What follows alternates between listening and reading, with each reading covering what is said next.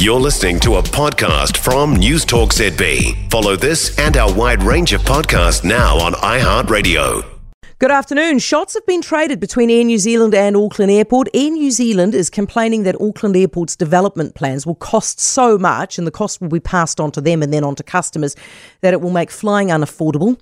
And so, as a result, has written to the Commerce Minister asking him to step in with an inquiry. Air New Zealand's Chief Executive, Greg Foran, is with us right now. Hey, Greg. Hi there. How are you, Heather? I'm very well, thank you. How much more expensive do you think it's going to make tickets? Um, look, our modelling suggests that the cost per domestic passenger by 2032 will be just shy of $50, which is about $40 more than what it is now. So at the moment, and that you're talking about domestic jet travel, right? That's about $6.75 yep. it's gone from, and you say it's going to hit 50 It'll be just shy of $50, we believe, by 2032. Okay. Is that really that big a deal? Uh, I think it is. We're doing everything we can to try and keep our costs down at the moment. Um, and, you know, what we're going to see is we're going to go from what we know is actually a, a, a very, very cheap uh, situation at the moment, and we don't deny that because there hasn't been a lot of capital invested at the airport, and we can all see that we've sweated the asset for a long time. But that doesn't mean you want to go from sort of the lowest price to one of the highest prices. Mm. Is part of what they're planning to do to actually increase capacity so we get more jets landing there?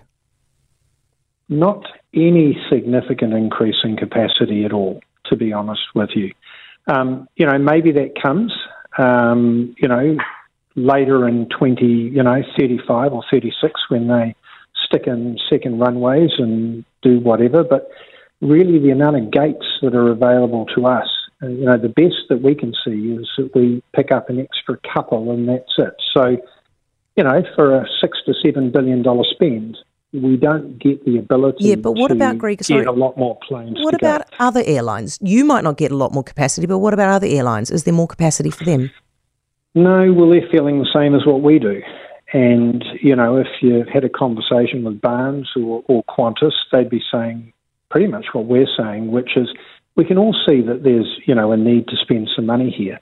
We're not questioning that. It's the quantum of it. I just want to take this out of whether sure you guys. So I know you and Qantas and BARNZ are complaining about it. You guys might say you get no extra capacity, but is there extra capacity for alternative airlines to actually come here? Uh, we, we, we don't see any significant increase in capacity for jets. Do you not agree that we need to have a spruced up airport because it looks embarrassing at the moment? Totally, we agree with that. And, you know, that's why I made the comment. The asset's been sweated. I think Auckland Airport has spent, you know, about 1.1 billion, um, you know, over the over the previous 10 years. And, you know, that's that's what they've spent. They now want to spend seven to eight billion over the next 10 years. We just ask that, you know, if if if everyone's comfortable with that, what's the harm in letting the Commerce Commission sit down and have a look? Okay. Um, we think you can we, we can you know shave off a billion dollars. Some people have said you can probably shave off two. Do you, I mean you, you must realise there's not going to be a lot of public sympathy for, for your for your position because what you're essentially complaining about is a jacking up of prices and you get no alternative, which is exactly what you do to us as customers. I don't think I would say that. I'd say that we operate very much in an open skies. You know, people can come in here and fly against Air New Zealand, and they do, and have in the past. And, you know, you can see how competitive it is internationally. Um, we don't have full rights on all of the domestic business, but as I said, it's open skies. Uh, people can come in here and compete, and they do. And you can also see that our profits go up and down. We're a cyclical business. We had a great year last year. But, you know, we've come out already and said, gee, things are a lot tougher this next year. You know, we're heading to a, to a profit, you know, under half of what we made yeah. the previous year. These costs aren't going to go down. So, you know, when they come in and that, that fee goes from, you know, less than $10 to less than $50, that doesn't change when things are tough. That's All right. in there forever. Greg, thank you. Thanks for your time. I appreciate it. That's Greg Foran, Chief Executive Air New Zealand.